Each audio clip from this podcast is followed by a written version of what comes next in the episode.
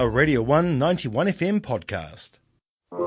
Monday through to Thursday at 9:05 a.m. on the Radio 1 Breakfast Show. Our resident political aficionado John Moore drops by to deliver bite-sized politics. From the Octagon to the Beehive to the White House to the Kremlin. As it happens, here's your political roundup.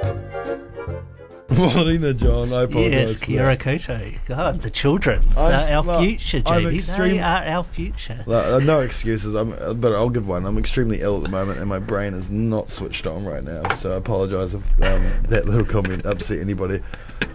Yes, and on today's political roundup, whale oil blogger bankrupt, Cohen on Trump, and Trump and Kim Jong Un. Political blogger Cameron Slater is bankrupt. The head of the whale oil blog site has declared bankruptcy and pulled out of all political work. A post on the whale oil site gave details of Cameron's bankruptcy and his recent stroke, which, according to the post, has left Slater incapacitated. Cameron Slater was one of New Zealand's leading political commentators. He had very close contacts in Parliament, including a close relationship with former Prime Minister John Key. However, Slater's star status rapidly diminished after he was implicated in dirty politics by author Nicky Hager.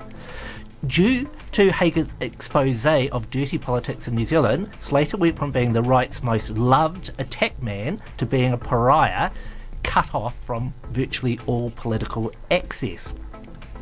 Cameron Slater led the blog revolution in New Zealand and he acted to transform the nature of political reporting in this country. His coverage of politics was unashaming, unashaming, um, unashamedly biased, and his closeness with the National Party was never a secret. He was once New Zealand's most well known political bo- blogger and was sought after by mainstream media due to his insight, full knowledge of the goings on in Parliament. However, despite his previous popularity, Slater is loathed by many. He has been written off by many as a gutter blogger who lacks integrity and morals. However, Slater has at times played an, an important role in exposing political scan- scandals. The whale oil blogger, exposed the hypocrisy of former Conservative Party head Colin Craig, who preached a moral conservative form of politics while, while attempting to engage in an extramarital affair. Slater also exposed details of an extramarital affair of former Auckland Mayor Len Brown.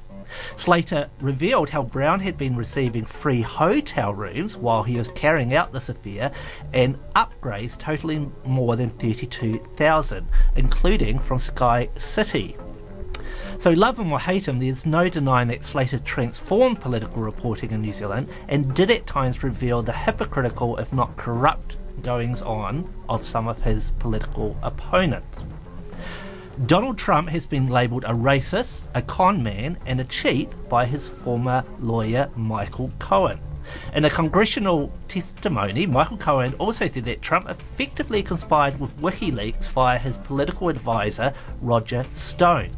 The WikiLeaks release of emails from Hillary Clinton during the last US presidential election acted to severely discredit the former senator and former First Lady. Both Michael Cohen and Roger Stone are currently facing prison time. Will these revelations from Trump's former lawyers act as a fatal blow for the president? Hardly. Republicans can easily dismiss Cohen's testimony as a desperate attempt to curry favour with prosecutors and the courts in an attempt to reduce his prison time. Of course, these accusations strengthen the case for Trump's impeachment.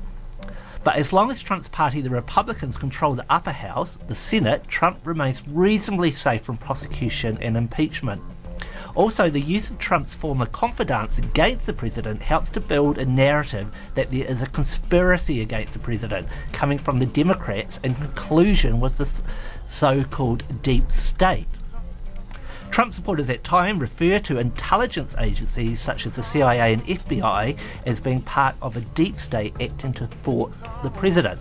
And finally, Trump has met his good buddy Kim Jong un in Vietnam. This is the second time that Trump's met the North Korean leader, and they'll be nutting out a deal over the North Korean denuclearization. Due to the president's rather erratic and idiosyncratic political mode of operation, such as with this sudden meeting with Kim Jong Un, maybe, just maybe, the president will be, bring peace on the Korean peninsula. And that's your roundup for today. As I said to Michaela earlier on, it doesn't give me great confidence that Kim Jong Un's best mates in America are Donald Trump and Dennis Rodman. Jeepers, yes. All right, thank you so much for that, John. That's okay. That was a Radio 1 91 FM podcast. You can find more at r1.co.nz or wherever quality content is found.